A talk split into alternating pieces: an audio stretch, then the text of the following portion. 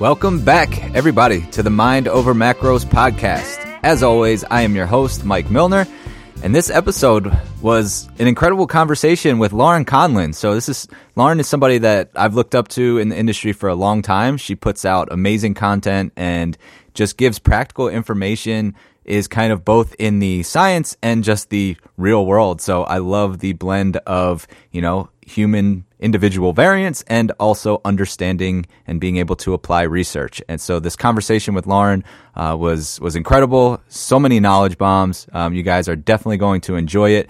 And if you can do me a favor and give us a 5-star rating and review on iTunes, please. And also screenshot this episode, tag myself on Instagram at coach_Mike_Milner, and Laurin Conlin is at Laurin Conlin, and that's LaurincConlin.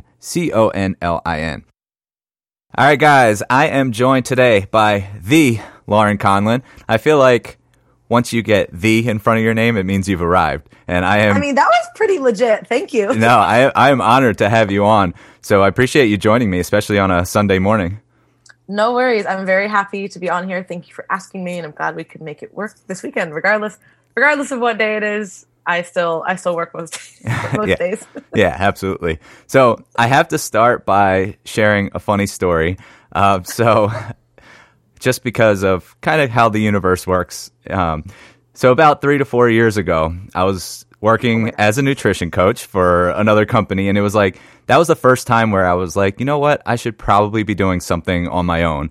But like most people, I was kind of scared and didn't really know what to do. And just feeling like, what if I had somebody to just tell me or show me what to do? And I think it's funny because it's like a typical coping mechanism when you're scared, or it's just like there's that fear of failure and you're like, just tell me what to do.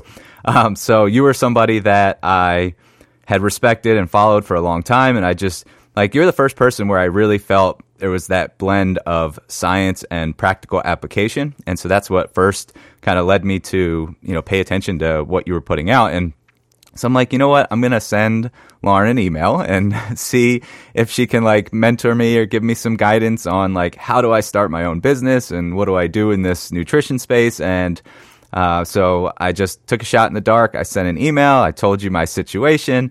And to my surprise, I wasn't even sure if I would get a response, but sure enough, email pops up and Laurin basically told me to go fuck myself. I am totally joking. Totally 100% kidding. You sent the nicest reply, which, again, I was surprised to even get a response. And you gave me some incredible advice, words of encouragement, and basically were like, you know, I would love to mentor you, but it's just not something that I offer right now. And, you know, as it turns out, I would not change the path for anything to where I ended up now in my business. And now, fast forward, I guess it's been like 4 years since I sent that email, and now I've got you on my podcast. That is so crazy. So when you told me that at Jason's event, I was like, no way. And I was like, wait, I hope I said something nice, which I normally always, I mean, I would have remembered if it was something like bad, but I know you wouldn't have said that.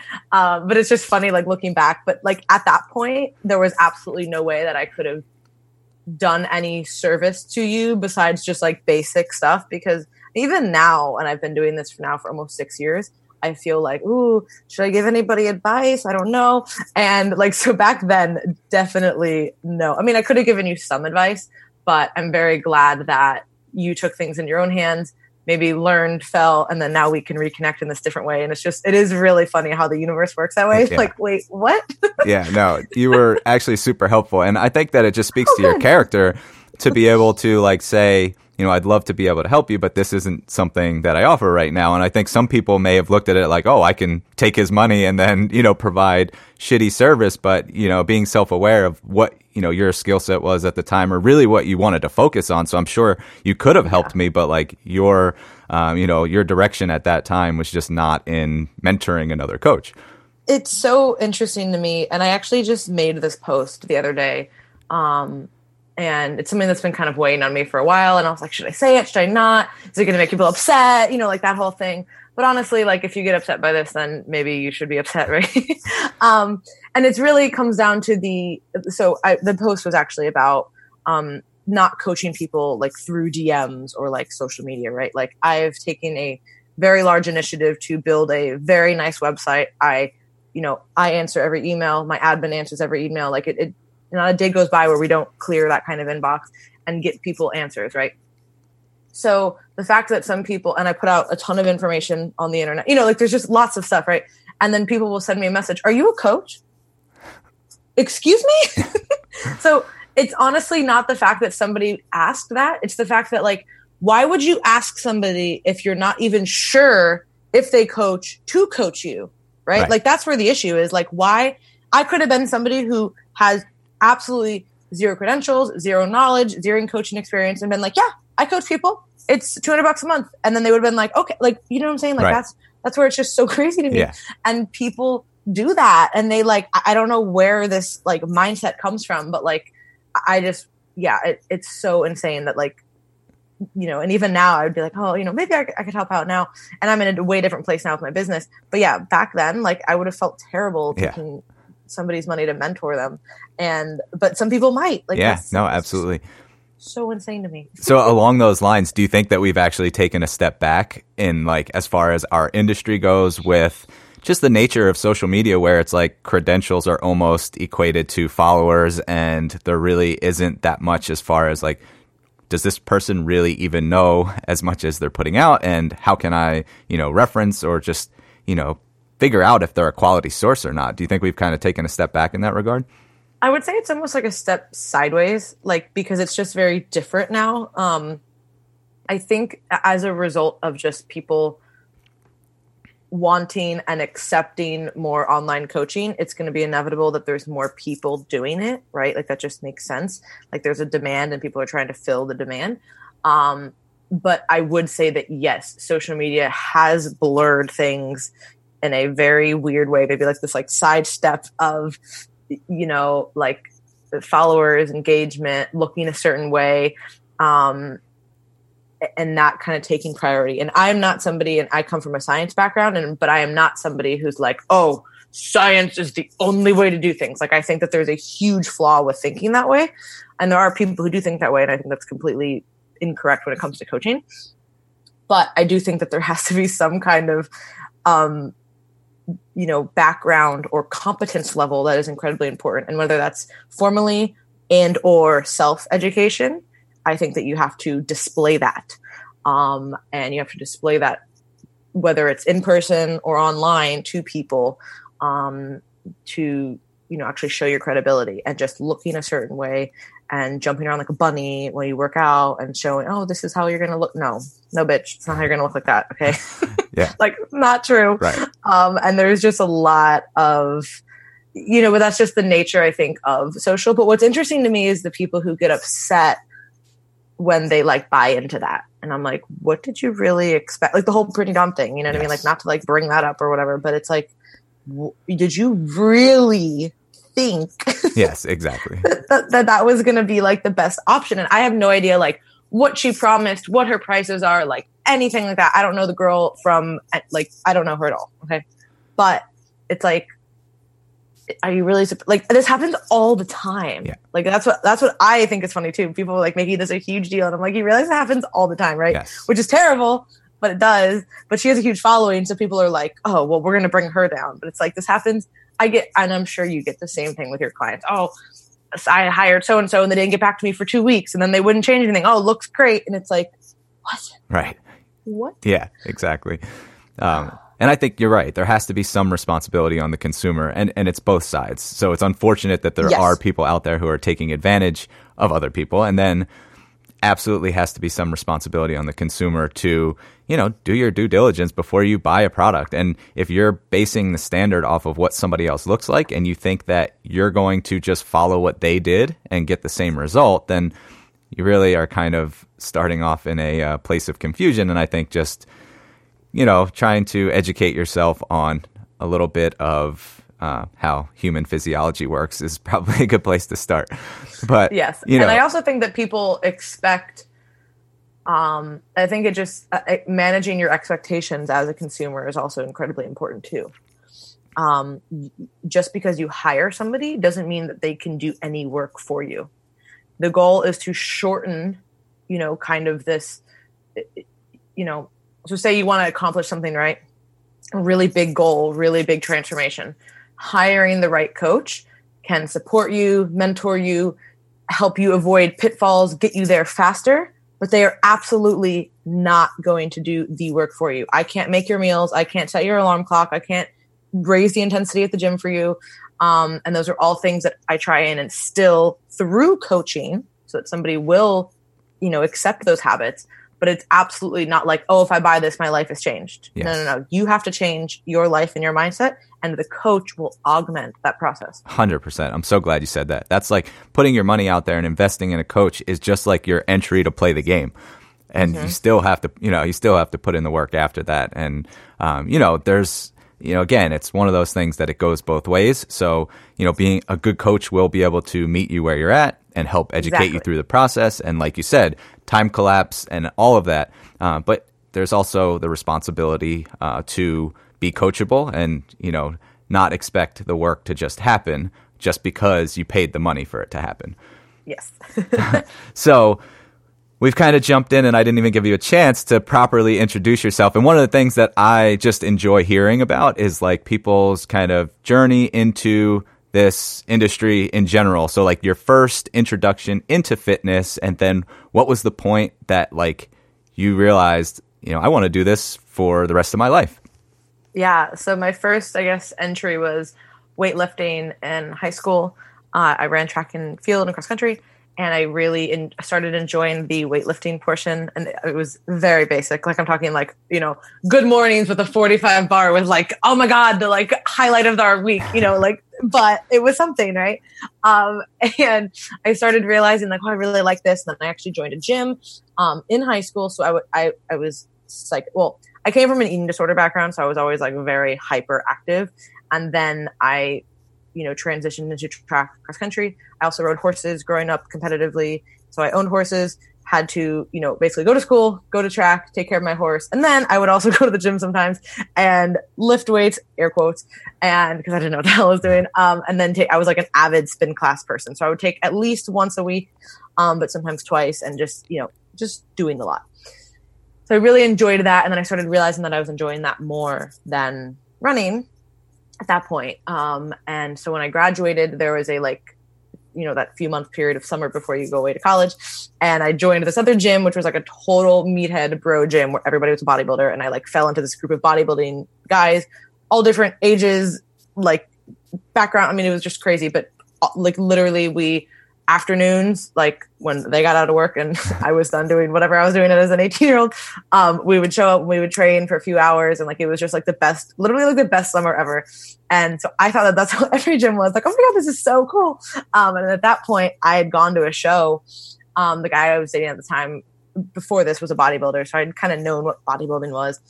And then I had gone to a show that summer now, and was like, oh my God, this is so cool. Like the figure girls were like so awesome. Like I want to do this. And so then fast forward, I go to Florida State, which is not the same kind of culture, putting it mildly, as I had there. But it was fine. I still ended up, in the weight room with the guys, working out, still like learning, but like still like not what I know now. But, I was in there just working my butt off. And then I came back, for that summer, and I was like, I'm not going to do this show. Like I had some injuries, and I was like, I'm not going to, I don't know what I'm doing. And the lady who really pushed me to try and do this, she was like, no, you have 8 weeks. Like, you're going to get on stage. I was like, oh, okay. So what do I do? And everybody was helpful, but not telling me exactly what to do, if that makes sense. Yeah. So I'd be like, so what should I eat? And they're like, well, here's a few things you should do. And I'm like, so, or like work, but it actually really helped me, because then I kind of learned my own way. But it was still, it was pretty bro, but at the end of the day, most people who diet, it ends up being pretty bro. So like we can talk about that as well. But anyway, so it ended up being really good. I was like 19 and did my first show, and I was like, okay, this is cool, but I need some muscle because I'm pretty scrawny compared to these girls. So now I'm at Florida State, for I took 2 years off. I'm, in school for exercise science. I get involved with research. I'm like super into this, like love it, balls deep. This is great. I decided to start competing again. this time now way more experience, you know what I mean? So I started doing some more figure shows, realized that figure is not for me as a natural 21-year-old. And figure in 2013 and 2014 was way different than it is now. So like, I mean, you can just imagine, like it was like a joke. So I made the transition pretty seamlessly to bikini at that point. Did a few bikini shows and then actually ended up turning pro, November of 2014. So now I've graduated Florida State and now I've gone to USF for grad school. So I've been competing, graduate, undergrad, decide to go to grad school. And then I'm kind of like, whoa, now I'm really in it, right? Like now I'm a IFBB bikini pro. I'm in my master's. Like I'm going to do research. Like this is really cool. And at this point I had been coaching like a few people, you know, just, hey, you want to coach me? And I'm like, oh, okay. Like, yeah. Like that kind of deal. Yeah. Like a handful of people. And I didn't have a website. I didn't have a business name. I mean, nothing. Like it was like some people paid me in cash. Like, I mean, that's just how it was. Right.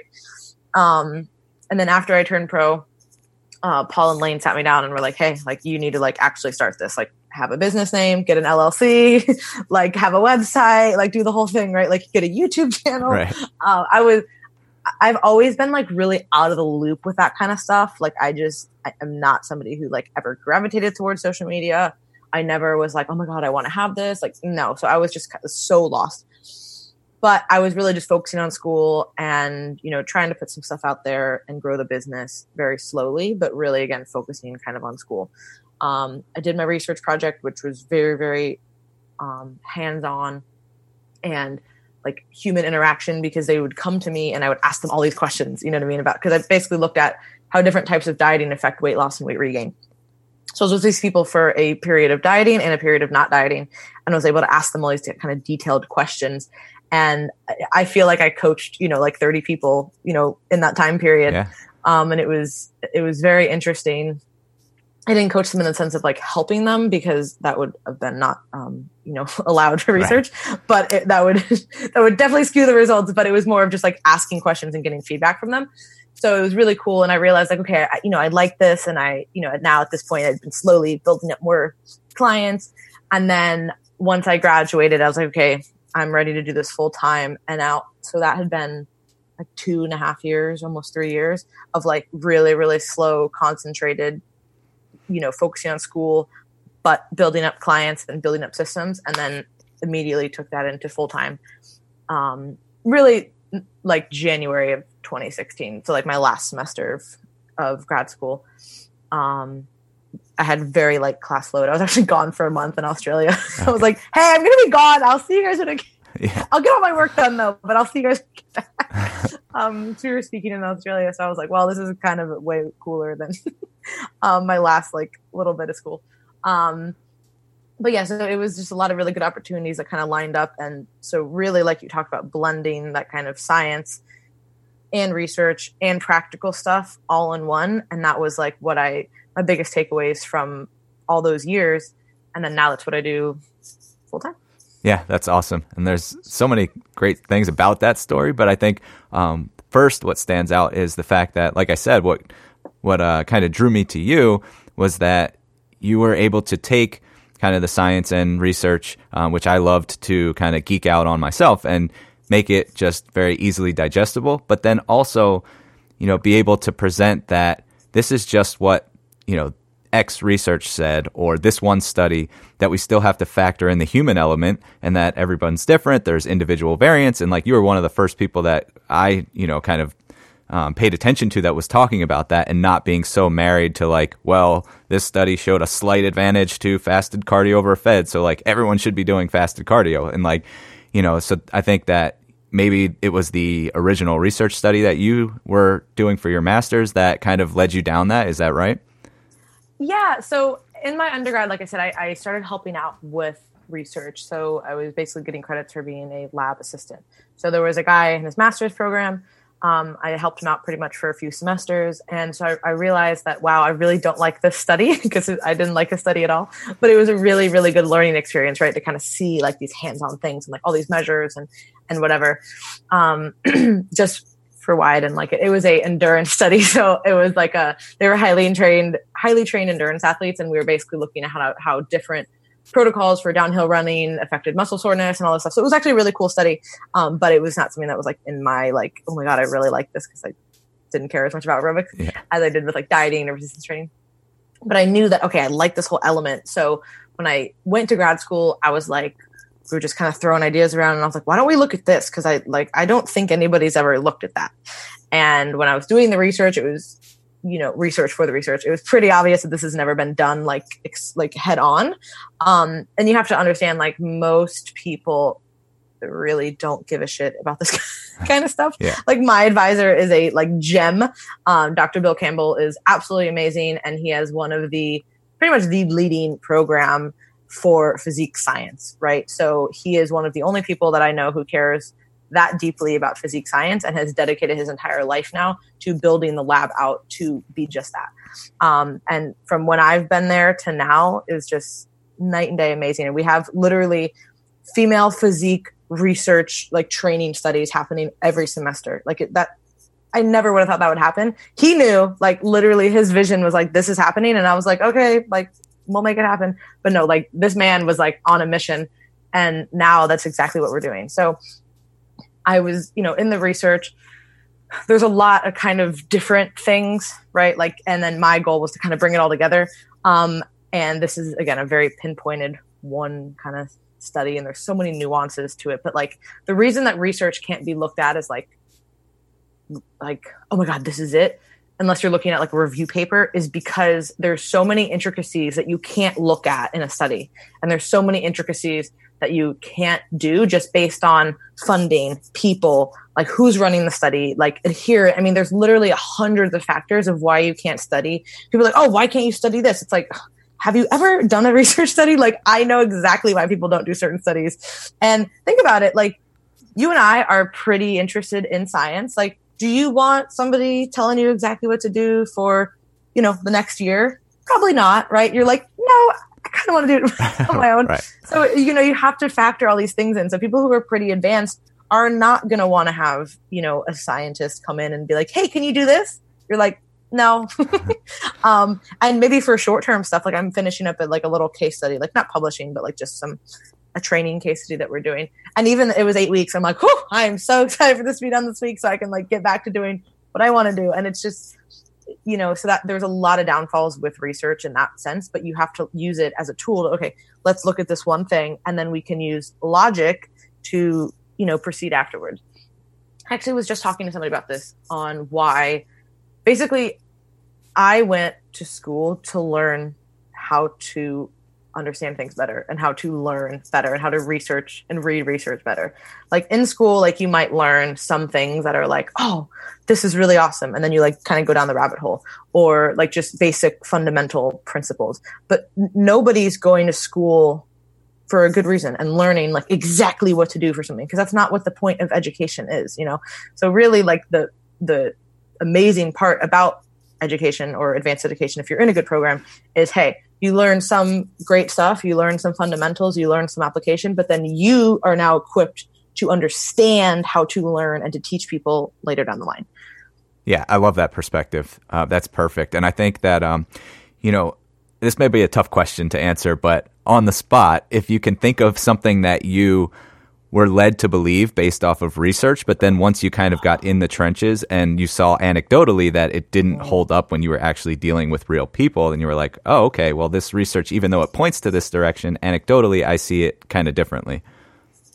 So this is going to be kind of a big one, but there are some groups of the science, air quotes, fitness community that think the only thing that matters is calories and protein. If you hit that, nothing else matters. And I would say to a large degree that that is true for most people, but that does not tell the story for everybody or for maximal results. Okay. So yes, calorie control is very important. If you're misaligned with your calorie goals, you are not going to see results, whether it's health, body fat loss, muscle gain, yada, yada. Likewise, if your protein's not in a certain area. So I'm not saying that that is untrue, but a lot of people try and almost dogmatize that to say that nothing else matters. And I think that that is absolutely false. Like there are other things that matter, and little details do matter, particularly if your goal is very specific, right? So if you're looking at like performance or extreme body composition changes or anything like that, like things like meal timing matter. They don't matter as much as if you got your calories in, but they sure as fuck matter. And like the fact that people try and blindly just say like, no, it's just calories. Oh, eat whatever you want. Eat a Reese's every day. Like, not saying you can't do that, but there are way more nuances than those people are trying to say. Like, yes, if your calories are out of balance, then it doesn't matter what your hormones look like. But I've seen a lot of people who are in their proper calorie balance, and if certain things are skewed, then they're not going to be getting the results that they're looking for. So everything goes together ultimately. And I think that when people really try and say like, this is the only thing that matters, like they lose kind of the nuances. And I understand that sometimes the nuances can really scare certain people away. And I don't think that that's what we need to focus on. Like, I think it just matters on where you're at, right? Like if you're somebody who's like, has no idea like what is going on with their fitness, nutrition, whatever, like you're not going to be like, hey, have you had sulforaphane today? Like, do you know it's good? That's in Brussels. Like, no, like that doesn't matter. You know what I mean? But like, what, like, so then that's where you kind of say, okay, let's make sure that we're getting 3 meals in, protein 3 times a day, and watching your portions. Like that's kind of where you start with that. Right. But it's a continuum, and I don't think that people can just ignore that like little details matter. Yeah. And that really, really bothers me when people try and just pretend like that's the only thing that you should care about. I'm like, Yeah. And if that were the only thing that mattered, then there would not really be a need for coaches, because we could just, print out calories and protein and send people on their way, and that would be exactly it. But we know that, adherence and sustainability, and just how about the fact that we all have different shit going on in our lives. So yeah, different genetics, different gut microbiomes, different. I mean, literally there's some people who tolerate different macronutrients differently than others. You know what I mean? And some people like they are on different medications, and some people have different like hormone. I mean, like there's so many things. And I think that I was, kind of in that camp originally, except everybody was surrounded by like, oh, it doesn't matter. And then now I'm like, wait, stuff does matter. And I've become a better coach, I think, and an educator, because I have focused on those. Not solely, I don't disregard the other things, because that's obviously incredibly important. We have to have that under control first. But once you have that under control, you need to start looking at the different layers. The other big thing in science that I think, air quotes again, is HIIT became like the thing to do. Like if you weren't doing HIIT, you were a bro scientist through and through, you know what I mean? And I don't care what people say, but literally if you have ever done HIIT in an extremely depleted, lean state, it is like the worst thing possible for like recovery, how you feel, injury rate. Like there are so many downsides to it. So like a lot of people saw in the research, like, oh, this is really good. Okay, the research was not looking at people. I'm just talking now in a competitor standpoint, because this was like really perpetrated through like the physique community. Like, oh, steady states for the bros, hits for the science people. Like, you got to do HIIT. Yeah, well, if the research actually was not in super dieted, super lean, carb depleted individuals, and like if you have maintenance or surplus calories, like, yeah, you can do some HIIT and recover from that. But when you're eating 50 grams of carbs and you've been dieting for 24 weeks, doing a bunch of HIIT may not be the best idea. And that was another thing too. Like now I have some clients who love HIIT, don't care how depleted they are. They respond great to it. And I'm like, y'all are some aliens, but okay, I'm going to keep it in for you. You know what I mean? Then there's other people like myself, it completely trashes them, like completely. So there's just, again, nuances, and you can't just say, oh, there was a paper or a few that showed that HIIT burn better calories. Like there's no context to that, right? For a specific community. So yeah, those would be 2 big ones. Yeah, those are great. And I think to your point, it just shows that there's also, even within the research, individual variance, and then the study is just reporting the average or the mean. And so, we still know that even if it's tightly controlled, which doesn't really mimic real life, but even in that circumstance, there's still going to be individual variance. Yes. And the thing that's interesting to me about it is kind of what you talked about with some people responding well to certain protocols. It was more of like the psychology behind it of like, what's the mindset and how can we make this as sustainable as possible for you, especially when you're trying to get to extremely low levels of body fat percentage. There's a huge psychological piece to it. And, you know, you had mentioned in the beginning, you kind of briefly mentioned that you kind of had an eating disorder past.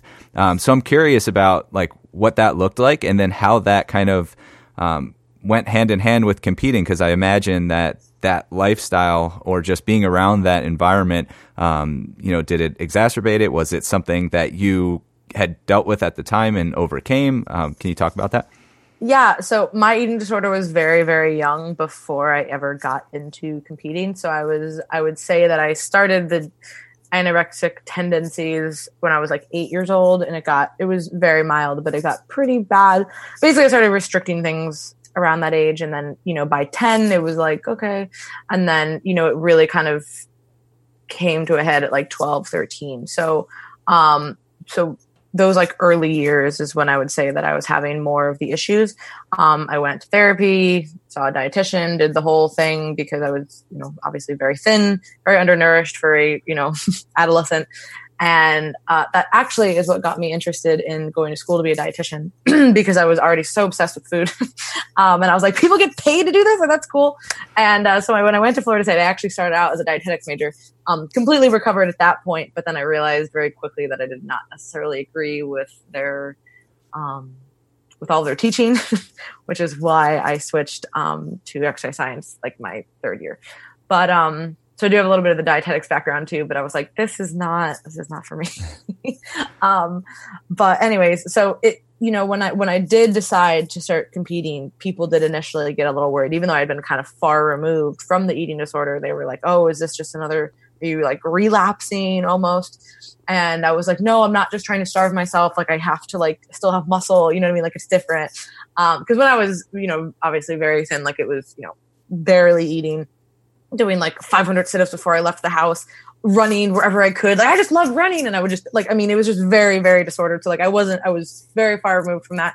And I was like, no, like I actually have to like preserve my muscle mass. And so this is way different. And then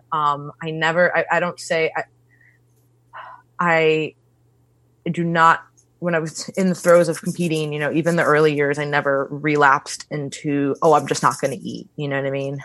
If anything, it actually kind of created the other kind of problem. It's like, all I want to do is eat, which is very interesting. And I would say that that's almost something that more competitors struggle with, is more of the binge tendencies or wanting to overeat and then restrict kind of cycles, but not necessarily as much anorexia. And, you know, again, that's not for everybody, but most people who are competing, I would say, are not necessarily anorexic. So it's a very different mindset of, it's just completely different. But I do think that people do fall into the binging, restricting kind of things a lot more. And that's honestly just a byproduct, I do believe, of the low body fat, the low calorie, and the mindset, you know, just like kind of everything about it. But I do think it can be a very positive thing for people if they are fully recovered. If you're not fully recovered, I would absolutely not suggest going into a competition prep. I see a lot of people try and do comp preps to fix things in their life, and that is a total recipe for disaster. It's actually really sad when you see it. And I know a lot of people who do that, and it's just like, oh my God, please stop. Do not do another show, for the love of Christ. And, because you know how much they're struggling, you know what I mean? So it's like hard to see it. And then a lot of people too, and this isn't necessarily an eating disorder, but it's more of just kind of a mental disorder. I would say that people end up tying their self-worth and how they look exclusively, you know, together. And that kind of the competing brings that out, because basically, and I've talked about this before, and it's when you're competing and people know it, and you're getting leaner and you're getting smaller to an extent. Once you get to like kind of like that stage lean, it's like, okay, you look not too good. But when you're kind of getting down there to a certain point, everybody's complimenting you. Every time you take a picture, oh my God, girl, you look so lean, you look so good. Or like people in person, and there's just like always like constant, like, you know, building you up. And then what happens is people, when they stop looking like that. They don't hear that anymore. And then they're like, oh my God, I need this again. And like, I need to get back to where I was. And then it creates this really crazy cycle of kind of the overdoing it. Oh, I got to get back on a prep, overdoing it, restrict on a prep again. And it's really not good. So you just nailed on the trigger for me, because I've never competed before, but I am fascinated with the ability to manipulate our bodies to get to a, you know, unsustainably low level of body fat percentage. Yeah. And this, you don't have to compete to be interested in this. It's just... So, but to that point, I know myself very well. And I know that I would see myself at an absolutely shredded state. And then once I also know logically that I would need to allow, you know, a recovery time, and, you know, I would have to put on some body fat afterwards. And I would have a hard time with that. I would try and like that shredded state that I would achieve, then that would almost be in my mind, like that needs to be my new norm. And that would be something I know I would struggle with. And so I'm wondering if you went through that, or kind of how you work through it with your clients. Yeah. It's honestly, it is the hardest part, because once you've looked that way, you know that you can get there. And we somehow forget about all of the terrible things that we had to do to get there. And you're like, well, I mean, I feel pretty good now. Like, so that's the thing. It's really funny. So like when you compete, typically, or you're just getting really, really lean, say you're like doing a photo shoot or whatever, you're going to like kill yourself to get that lean. And then peak week, at least for us, is generally easing off of things, eating more. So now you're like reaping the benefits of like, I look really good, but I'm eating, so I feel fine. So you're like, I can keep doing this.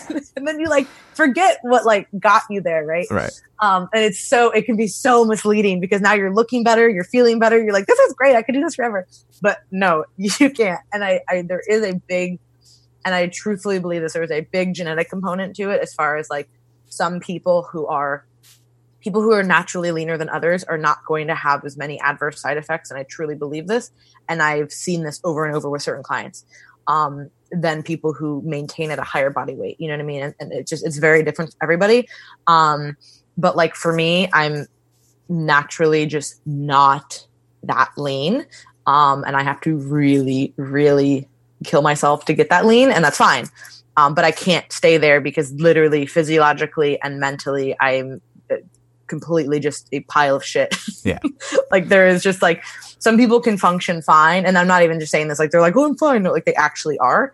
But for me, like that is just not the case. So it is very, very hard. And you have to basically, look at, and when you're coaching people through this, they will oftentimes, oh, I just love how I look right now. And it's like, yeah, but have you read the past 3 updates you sent me? You haven't been sleeping. You feel like shit. You're chronically hungry. You can barely work out. You hate your spouse. I mean, like there's lots of like things that we need to look at, that this is unsustainable. So that's where you have to pretty much coach people through like, hey, we can't stay here because of this laundry list of things that are not going well. And then basically when somebody is off season and working out of this, and off season means not just competitors, it's just anytime when you're not dieting, is okay, we need to focus on other things. Like let's focus on gym, you know, like even if you're not necessarily like a strength athlete, you can still focus on strength goals. So like, even if it is just bodybuilding, okay, you shoulder pressed this much for 8s last week, let's go up and hit 10s. Like, you know, just things like that. So strength, really just basically removing yourself from just physique goals is incredibly important. So for most people, that's doing like some kind of training goals are so, so valuable. And then I also try to tell people like, hey, do like self-development life goals, you know, like other things like, okay, are you like reading every week? Are you listening to podcasts? Are you like going to this event? Are you taking a completely not fitness related thing? Like, you know what I mean? Like, do you like, I don't know, like what other shit people like, you know, like art, do you like paint? I mean, like, you know, you have to like, I found that the clients that handle this the best are people who have interests outside of just competing. So like if somebody's like really artistic, or maybe they have a job that's completely outside of the fitness industry, or they travel, or they, you know, like just different stuff, right? When people only have fitness, things get really scary, because they have no other outlet, and that's the only thing they attach themselves to. Yeah, and I think that's super powerful. And like just look at quality of life, because getting to that level and, you know, being able to compete or even, you know, if you're just an everyday person who wants to get to an extremely low level of body fat percent, like the quality of life suffers. So you're naturally going to have to sacrifice going out with friends and, you know, being social, and maybe, you know, your sex drive is shit and your spouse is upset because of that. I mean, there's definitely sacrifices that need to be made. So I love that perspective on, like, let's think about it from a quality of life standpoint as we reverse out of this, because we know it's not sustainable and it's not, you know, healthy to stay that way. So I'm wondering, have to force that into people's like week too sometimes, you know, like, hey, this week we're not changing anything, but I need you to go do this. Yeah. Or I want you to go do that or try this. Yeah. And I think it is a fine line. So I'm wondering how you assess when you're dealing with a client, you know, first of all, if their mindset is in the right place to even consider competing, because you mentioned that sometimes they're doing it to, you know, maybe fill a void or fix a problem, or, you know, just their intentions may not be in the best place. So how do you kind of assess that first part of, you know, would I even suggest competing? And then what are kind of like the right reasons? And I'm using that in quotes, if they're really, you know, obviously it's going to look different for everybody, but maybe you can speak to your own experience of like what the allure was for you initially, and then what you see commonly with your clients. So at this point now, I've worked with so many people that I can almost read an intake form and know where their intentions are. And that honestly is just experience, and working with a lot of people. So there's really no crazy insight I can give you there. The one thing I will say as a coach that I do not compromise on is I will work with somebody before they compete. And this is something that I really, really hammer home. And a lot of people don't want to hear this, but it's just my reality for what I do. Now everybody's timeline looks different, because some people do come to me in a good place. But most people, I would say, do not. So I usually will tell people, like, hey, like if somebody's like awesome, like killing it, every box is checked off, you know, like eating a good amount of food, you know, has a good relationship with food, training hard, recovering, you know, not over, you know, just all these good things, hasn't dieted in a little while, all that stuff's good. I'm still like, hey, let's take this month to work together so we can just, you know, really kind of rein that consistency in, learn how each other works, you know, communication skills. Like I will not just prep somebody unless I've worked with them before and I know them very well. But generally speaking, even then I'm like, hey, let's take a little bit of time. Even if it's just a few weeks, but for most people, most new clients, it's like, hey, we're going to take at least 3 months together. We're going to see where we kind of are at, and then we will reassess from there. And that's a very just broad baseline, but some people it's a month, some people it's a year. Like, I mean, like it just really depends. And some people are just not in the place to compete. And you got to be like, hey, there's a difference of like, I want to compete or I want to be competitive. And if somebody comes to me and is like, hey, I want to be competitive, I'll be like, well, you're not going to be competitive this year. So we probably need to reverse, maybe do like a little bit of a mini cut, reverse again, and then do a full blown long diet. And some people don't want to hear that, but I'm like, well, I'm here to tell you the truth. That's my job as your coach. Yeah. And it, you know, what I found is that there will be that it's scary for new coaches, maybe, or even not new, just established people, when you are potentially throwing away a inquiry, you know what I mean? But anytime I have faltered from that, which has been like a few times, it's just never ended well. And it just doesn't sit well with me. So do not be afraid to do the right thing and kind of stick to your like morals when it comes to like your coaching style. And I would say that, yeah, and that kind of goes into the next part, like what are the right reasons to compete? And there really is no right reason, because everybody has different reasons why they want to do it. And there is, again, a difference of wanting to compete versus be competitive. Some people simply are like, you know what? My life turned to shit this year. Got a divorce. Somebody in my family died. I lost my job. I'm going to do competition. I'm focusing on something, you know, positive, putting all my energy into it, and I'm going to do this, right? That person may not care about being competitive. They just want to get on stage. So that's a totally different thing than, you know, it's kind of like if somebody signs up for a half marathon, right? Like somebody wants to win and then somebody just wants to finish it. It's the same thing with physique sports. I probably wouldn't recommend that, like, because it is so intensive. So you got to kind of at least like it. Whereas the, you know, the half marathon, you can just kind of do it. Not spend thousands of dollars on it. But you know what I'm saying, right? Yeah. But then if you want to be competitive, I mean, the right reasons, it's just so hard. I'll speak for me. I really enjoy the structure and the challenge of it. I'm very good with delayed gratification, and I always have been. And bodybuilding is like the ultimate delayed gratification, right? Now, sometimes you can be a little impulsive. You want to be like, oh, fuck, I just wish this would like, I wish I would just add 5 pounds of muscle. I wish I could just drop 10 pounds of fat. Like, yeah, that's great. But it really kind of allows you to hone in that skill of this delayed gratification and this kind of, okay, what does dedication really mean? And what I think people mess up though with competing or just bodybuilding in general is they only apply that mindset to the prep and not the off season. And I've been majorly guilty of that myself, because it's really easy to dial in when you have this like scary goal in front of you. It's way harder to dial in when you don't have that in front of your face. And it's like, hey, you got to add 3 pounds of muscle that you're basically not going to see, and you're going to have to be doing a lot of things, you know, like, right? Like at the end of the bikini comp, okay, I'm wearing a bikini on stage. Like that's going to be very motivating. It's not as motivating to be like, hey, you're going to probably be like 15 pounds off your stage weight. You're going to be training. It's going to be hard. You're going to be pushing foods. Like nobody really wants to stick with it then. They're like, whatever. I'll just do whatever. And I can say this because I've done that a bunch of times and not taking it seriously. And then when prep comes on, it's like, oh, I'm on. And if you want to be successful, you really have to be able to hone in those skills at all times. They're just going to look different with the outcomes. Like prep, you're going to be hungry. You're going to be tired. Off season, you're going to be maybe a little bit uncomfortable and kind of pushing things in a different way.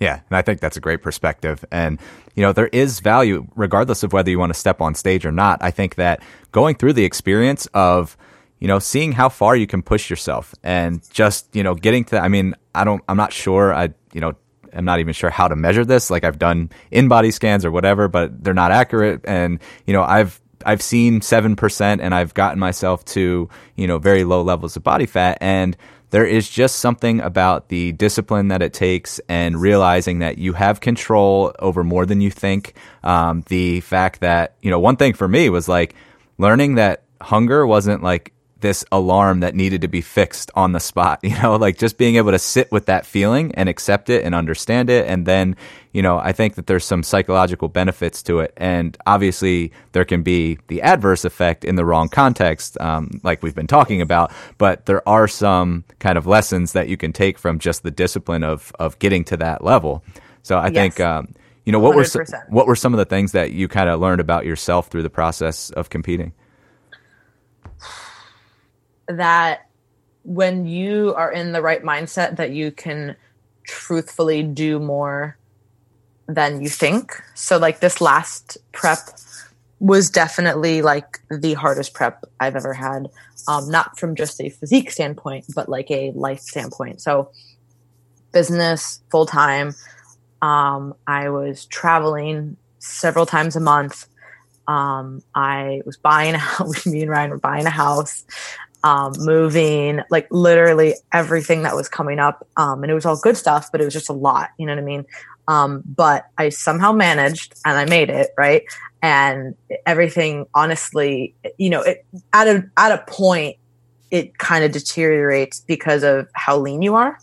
But before you get to that like scary ledge, things are generally like pretty manageable, right? Like, yes, you're hungry. Yes, you got to go do this, right? But it is still within the context of like, okay, I can do this. And it really just almost empowers you to be like, wow, I can actually handle this. And I don't know whether like exactly what it is, right?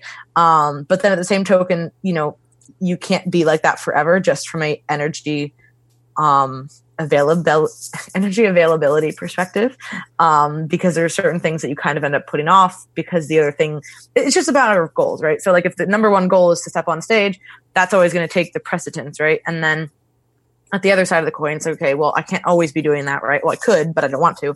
So now if business is number one, then other things are going to come after that. And that's physique, right? So you kind of have to, I don't know, it is a very empowering feeling, but you do have to know kind of when to step away as well. Yeah. But you can use those lessons through other areas of your life. Right. And it's just going to look different. Like, you know, for business stuff, it might be, you know, okay, hey, I didn't make it to the gym today, but I got all of this done and it's going to set me up for success for this other thing. So it's pretty much the same thing. Like business and fitness are very, very similar. Definitely. And I never really understood that until kind of recently, like ish. And they really are, but you just have to look at it, you know, in that way and realize that if I only care about my physique, number one, then the other things are never going to be number one, you know? So you have to know when you're giving it your all, like you're giving it your all for that. And then likewise for the other stuff, like, you know, you have to balance out different things. So there's never really balance. It's just about like, okay, how much priority am I giving to this one thing? And if it's number one, that has to be the like kind of bedrock of everything. Yeah, absolutely. I made a post exactly about that, which basically said balance is bullshit, because if you do have a priority, then that's your priority. And naturally, you're not going to be able to take care of the other things in your life. And that's just the nature of it. And I think, to your point, you can draw off of that experience when, you know, you are going through this, you know, my number one focus is getting my physique to a certain level. And you realize that you had to sacrifice other things to make that happen. And then when you are shifting your focus to go, you know, 100% on your business, and you're like, all right, these next 3 months, I am going to just work my ass off and grow my business as much as I possibly can. And then you start to feel bad about maybe your relationships, or, you know, your physique may be falling off, but you have that experience to realize that, you know, when I had this other priority, I had to sacrifice, and now my priorities have shifted, and I still have to make sacrifices for this, you know, this goal. Oh yeah. It's really hard because I'm so used to the athlete side of it, and then also the school side of it. Like, okay, I got to grind this out for school. Like, I got this. Or, you know, dieting, like prepping for a competition is so hard, but I've done it so many times that I'm like, oh, okay, I can do this. The business thing has been really interesting. You know what I mean? Like, we're really trying to focus on that and, like, you know, growing it to be like, this is my everything now. You know what I mean? It's been different because, yeah, your physique kind of does take a backseat. So you're like, oh shit, is that like good, bad? Like, but it's just the reality. And I don't know if you listen to Ed Mylett. Yeah. He did a really good podcast on this with like balance. He has a really good podcast. If you guys haven't checked his stuff out, definitely recommend it. Yeah. He has great ones by himself that are like shorter, but very like to the point, and great guests too. But he did one about this with balance thing. You know what I mean? Like, you can't have everything totally perfectly balanced. Like, whatever your priority is, like, you have to go after that right now, and that's okay. You can't neglect everything else, and you can't do that forever, but it's okay to have those times of like almost like those sprints towards different things. Yeah, exactly.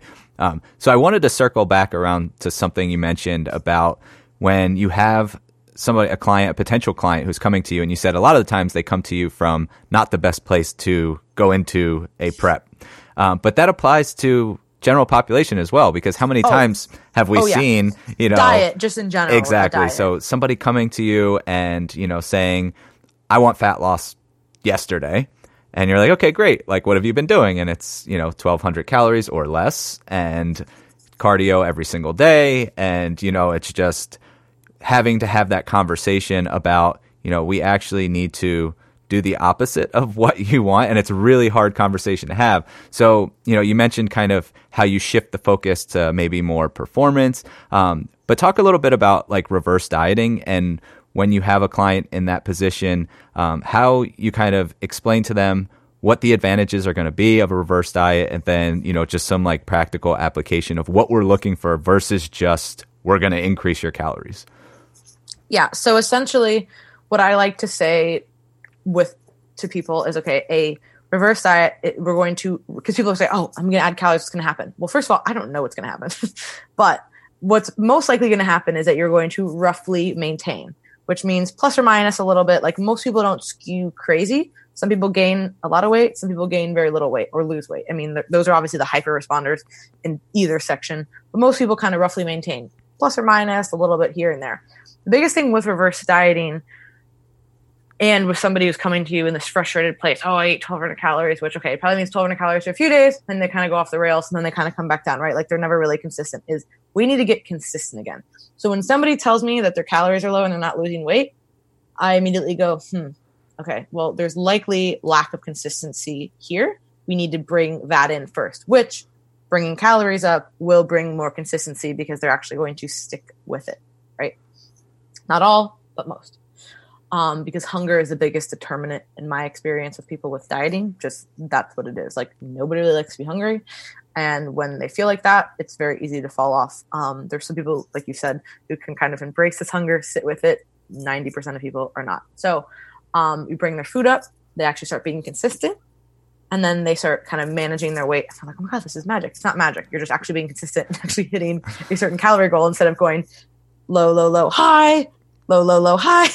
Because that's what most people do, and it's fine, but it's just not as advantageous for physique, body comp, or health goals, really.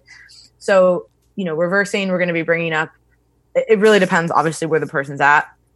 But I would say I try to do a very balanced approach with kind of higher-ish carbs, moderate fat, higher protein. It's kind of usually my go-to. Depends on how the person's responding, their history, all these different things. So some people will be more moderate with carbs, a little bit higher fat. I don't find that most people can do both. Most people, unless you're a genetic anomaly or a very large muscular guy, can eat very high calorie, very high carb and fat. That is by textbook definition an obesogenic diet. But so most people are not gonna be able to do that. So you're gonna have to kind of preferentiate one, you know, whether it's carbs or fat. I like to keep protein high if somebody's caring about their body composition, which is why they're usually coming to me or you most likely. So high protein is kind of the name of the game. So I'll slowly add protein in, depending again where it's at. Mostly adding carbs, a little bit of fats. And then, you know, over time, as somebody really kind of hones in this consistency, then we can do things like, hey, let's add in this untracked meal, or hey, you know, let's take the day off of tracking, or let's do, you know, whatever it might be, kind of add in a little bit more. I call it structured flexibility. So most of the time we're structured, but then we also have that flexibility in there as well. Definitely bringing cardio down. Again, this really depends on people. And I've changed my stance on this over time as well. I do not think that cardio is the devil, but I do, like, you know, that's not true at all. And for a lot of people, it's going to be their reality that they need to do kind of semi-consistent cardio. But I would say ideally we're going to be having less cardio, definitely not every day if we're not dieting, less cardio and harder training sessions, because a lot of people will prioritize cardio over their training sessions. And if you actually focus on weight training and you're more progressive with that, I find that people do not need as much cardio. Now, I don't think you should totally cut cardio out for no health and just be sedentary. You know, so that's again, where it becomes like nuanced. But if somebody comes to me and they're like, hey, my goal is to have as much muscle as possible. Okay. We're not doing a ton of cardio and we're really focusing on training and eating more, you know, so it kind of depends on the person. But if they're like, hey, I'm, you know, 45 and I kind of want to just, you know, maintain a healthy-ish body weight. Okay, no, we're going to be doing some cardio, you know, a few days a week. So I know that doesn't answer the question. No, that's perfect. There's like no direct answer. No, I know. Everybody's different. And I do want to get into the cardio discussion. But first, I want to, from the competitor side of things, mm-hmm. you mentioned how the off-season is a little bit more challenging to stay consistent. And it's easy just to kind of, you had that like huge moment of stepping on stage. And now it's like, all right, well, you know, I have some freedom back in my life. So do you try and transition your athletes away from tracking at that point? Is it like a slow, gradual, like, let's realize that we're in a like sensitive state here and be consistent as we kind of reverse out and try to gradually move away? What's your approach there? This is super individualized. And this is something that I've really kind of adapted over the years. Before I used to just be like, oh, everybody's got to do the same thing. And I was realizing that, wow, well, some people are successful and some people aren't, right? Immediately, we're bringing calories up just because 95% of people who diet are going to be on low calories. They're not sustainable, right? It's just the way that it is. So immediately going to bring that up. And how much? It depends on the person. It depends on how they've been feeling, depends on how they kind of where they're at. And then we really take it week by week. Some people really like kind of the more structured, strict reverse. I'm still going to bring calories up, but it's going to be a lot more structured. Other people mentally like cannot handle it.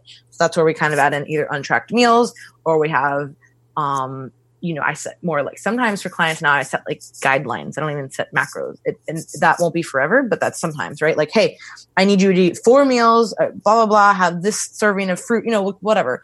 And sometimes that works better for them. And it really just depends on where the client is at mentally. So there's always going to be the optimal way. And then there's always going to be like, what can they actually do? This also depends too on if they have another show or not soon-ish.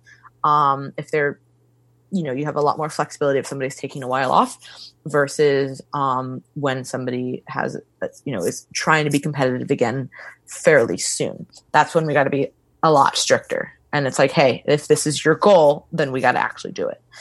Somebody's like, I'm not competing again for a while. Like, I just need to take some time. Okay, now we can be a little bit more flexible. But calories are always going to be coming up higher.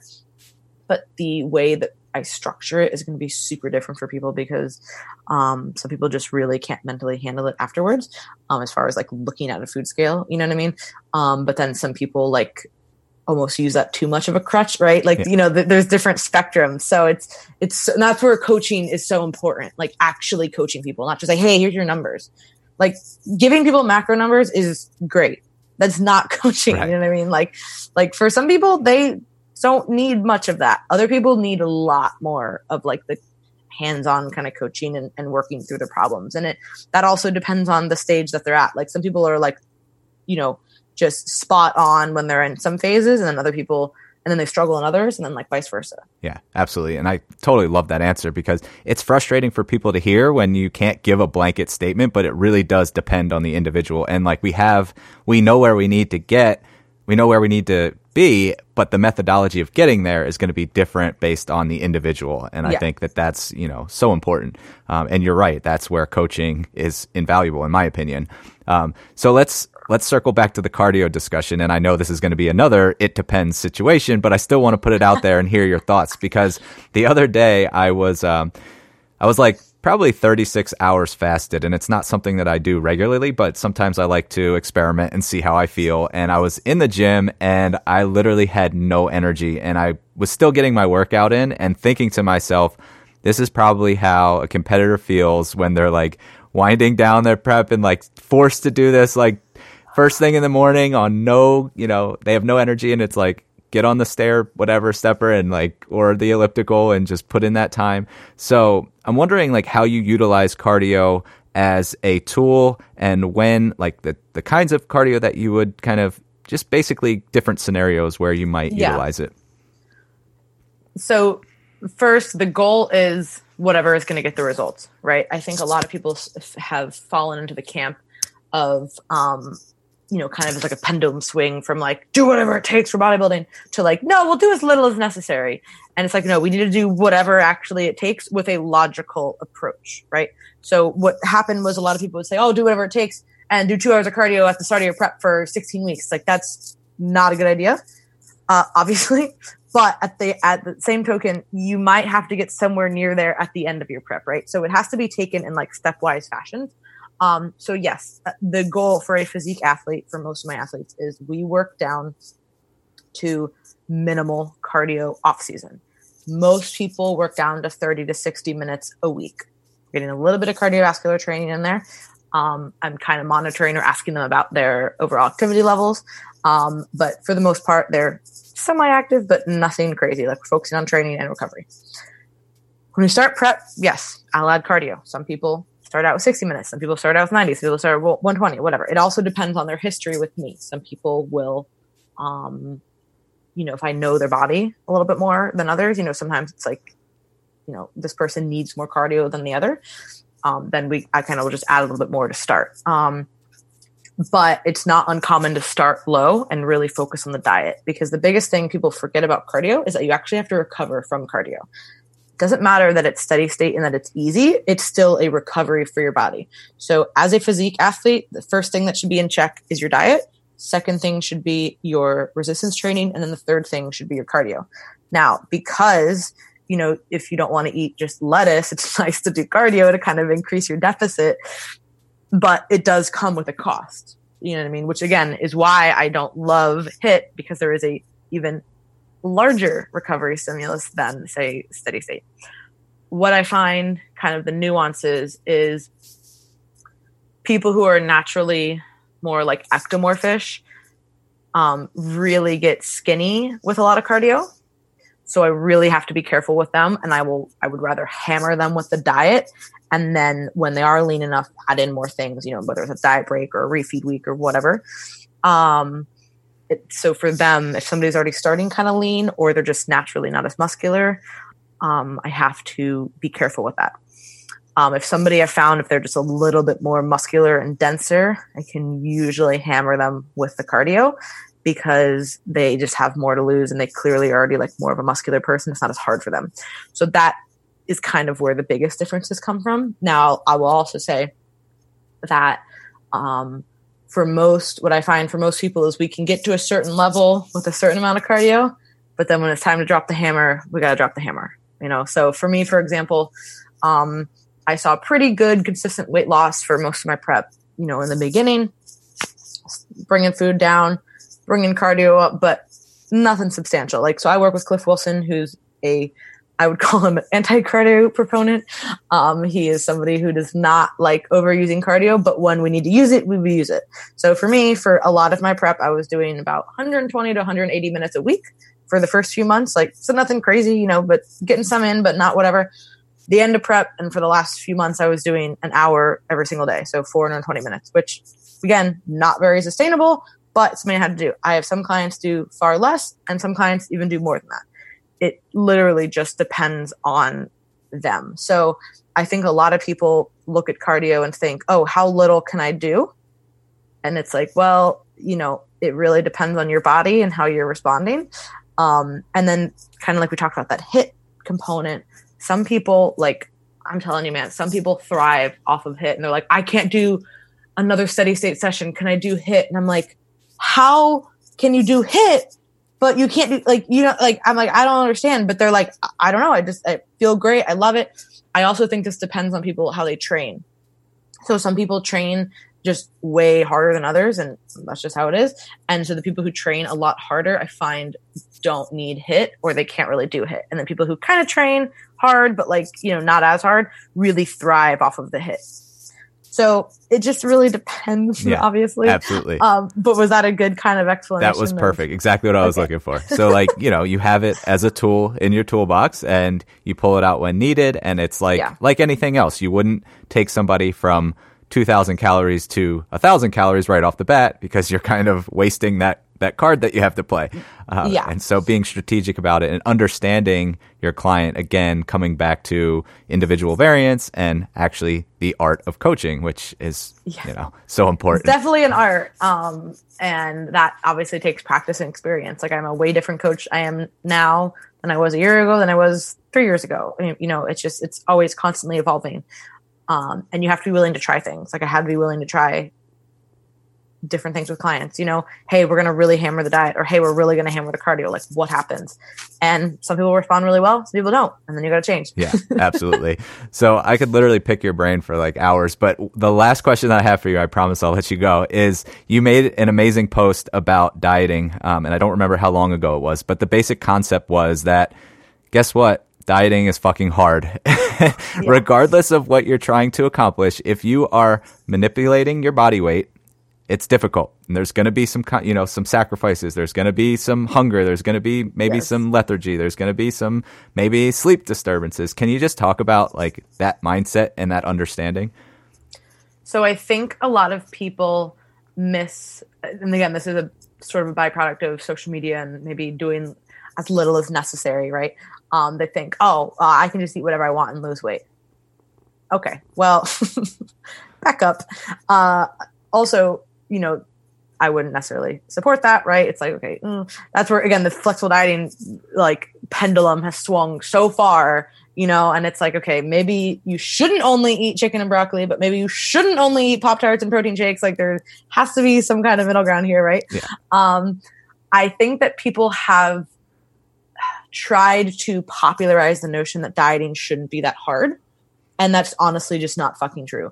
I don't care if you have 5 pounds to lose or 50 pounds to lose. You are disrupting your current homeostasis. And unless you've worked really, really hard to get there, like, it's like uncomfortably gaining weight all the time, like, I'm pushing food all the time, yeah, you're going to lose 5 pounds easily. But if you're somebody who's just kind of maintaining where you're at and you're like, hey, I want to make a change, I want to lose 5, 10, whatever pounds, that's still going to be hard, even though it's a smaller number in comparison to maybe even like a competition prep. So I think that if you go into the mindset of like, oh, this is going to be easy, like, dieting shouldn't be that hard, you are going to be met with so much resistance. Expecting and embracing that it's going to be challenging was one of the best things that I could have ever done, and something that I really try and instill with my clients. Because again, it does not matter how big or small the weight loss is. It is a massive change to where you're currently at. So there is going to be disruptions. There is going to be hunger, and you're going to be tired, and you may have sleep disturbances and whatever. But if you, and now I think why this came about was because people were unnecessarily making things harder than they needed to be. And I'm not a proponent of that. Like, I don't think you should make things harder on yourself than they need to be for the sake of being hard. Right. But that doesn't mean it's not going to be hard. Right. Like, it doesn't mean like, just because you're not eating tilapia, you know, for breakfast doesn't mean that dieting's easy. Like, it might be easier, right? But it's still going to be, there's always a level of sacrifice. And I think people expect weight to come off if they're, you know, just, oh, I'm just tracking my macros, it's just going to be easy to lose weight. You still have to watch how much you're eating just because you're choosing what you eat. Yes. So and I find that people really fall into this problem too when they're like, oh, I'll just do like a little mini cut, and they don't really take it seriously. And how do I know this? Because I've done that. Yeah. Like, oh, I'll do a mini cut. Ah, it's just a mini cut. It doesn't matter. I can go do this. And then you're like, fuck, I'm not making any progress. Well, that's why, because you're not taking it seriously. So you want to lose 5 pounds and actually keep 5 pounds off? That seems small, but that is significant. You know what I mean? And that is going to take a certain level of commitment and focus and dedication. And it's not just going to come off easily. So going into any kind of diet, I don't care how big or small the deficit needs to be or how big or small your goal is, you need to take it like it's a serious endeavor. And then you're actually going to be able to get the weight off and hopefully keep it off. Yeah, absolutely. And just creating that expectation from the beginning, it creates awareness. And that's huge, because now you can actually decide, is this really what I want? Is it a priority for me right now? Because, you know, I've definitely been in. It's not. Totally fine. Yep, exactly. And I've been in that situation a number of times where in theory, I'm like, yeah, it would be great to cut for, you know, whatever. But then I'm like, you know what? I jump in and then I realize that I'm not ready for that right now. And it's just not a priority in my life at the moment. And that's totally okay. But having that awareness is so important, because when your expectations don't align with reality, it can get really frustrating. And you start to think that you can't accomplish something, but really it's just not important to you at that time. Exactly. Like, it is not the priority, and that's okay. Like we talked about earlier about like the balance of different priorities. It doesn't mean that you have to eat like a piece of shit just because your priority isn't your physique, but it doesn't mean, like, I'm not suggesting you do that, but you also don't have to focus on every single gram of food and, you know, making sure that you're in a deficit, right? Like, that might be counterproductive to what you're doing right now. Energy availability is a real thing for like your brain and like your overall like function. Yeah. So yeah, you have to really be ready to diet. And if you're not, that's fine. Just being honest with yourself, or if you are working with somebody, if, you know, people say, oh, I feel like I'm letting you down. You're not letting me down at all. You're letting me down. You're not taking like advantage of like coaching and like our relationship in the best way possible if you're not aligning your goals right. Like, if I say, hey, do you want to do a cut? And you're like, yeah. And then you really don't. Why would you say that? Like, that's terrible. Like, I don't want you to do that.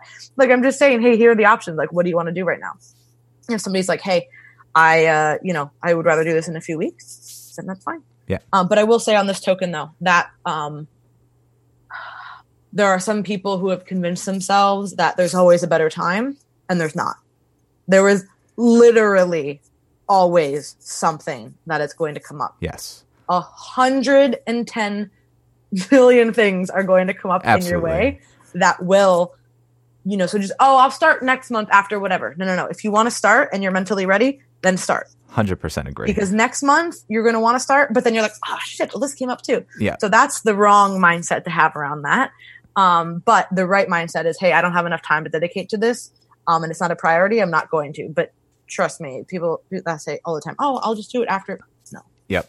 I'm so glad you brought that up. That is so important to say, because you're 100% right that if it's important to you at that time, I don't care what your calendar says. I don't care if you have a weekend getaway planned. I don't care. Like you brought your own example up of, you know, all the shit that you had going on through your, you know, your prep and, buying a house and just all the travel and craziness that a lot of people are like, oh, well, I'll just wait until after I'm done traveling, or I'll wait until after this is all settled. And there's never going to be a perfect time. You can try to like clear your calendar as much as possible. It doesn't work. Yes. No. So, and the other thing that you mentioned earlier that I just want to highlight, because it was a powerful point, was about the fact that the effort that it takes to lose like 5 pounds, 10 pounds, 20 pounds. It doesn't matter. We know it's going to be met with resistance and it's going to be difficult, but the same level of effort, the habits and the actions that you took to get to that point are the same that you'll have to do to maintain it. And that's something that I think gets lost on people, is they have this like, I'm just going to get to this goal. And then they default back to the habits that had them further away from that goal. And that's where people struggle really badly with the competing. And this is something that I've struggled with competing, is because you think, oh, it's off season. I'm going to diet soon anyway. I might as well just do this now. I didn't have it while I was dieting. I'm not going to be able to have it while I'm dieting. I might as well get it out of my system now, or I might as well, like, you know, whatever the hell you're trying to justify it. Yeah. I'll call that last chance syndrome. I'm guilty of that.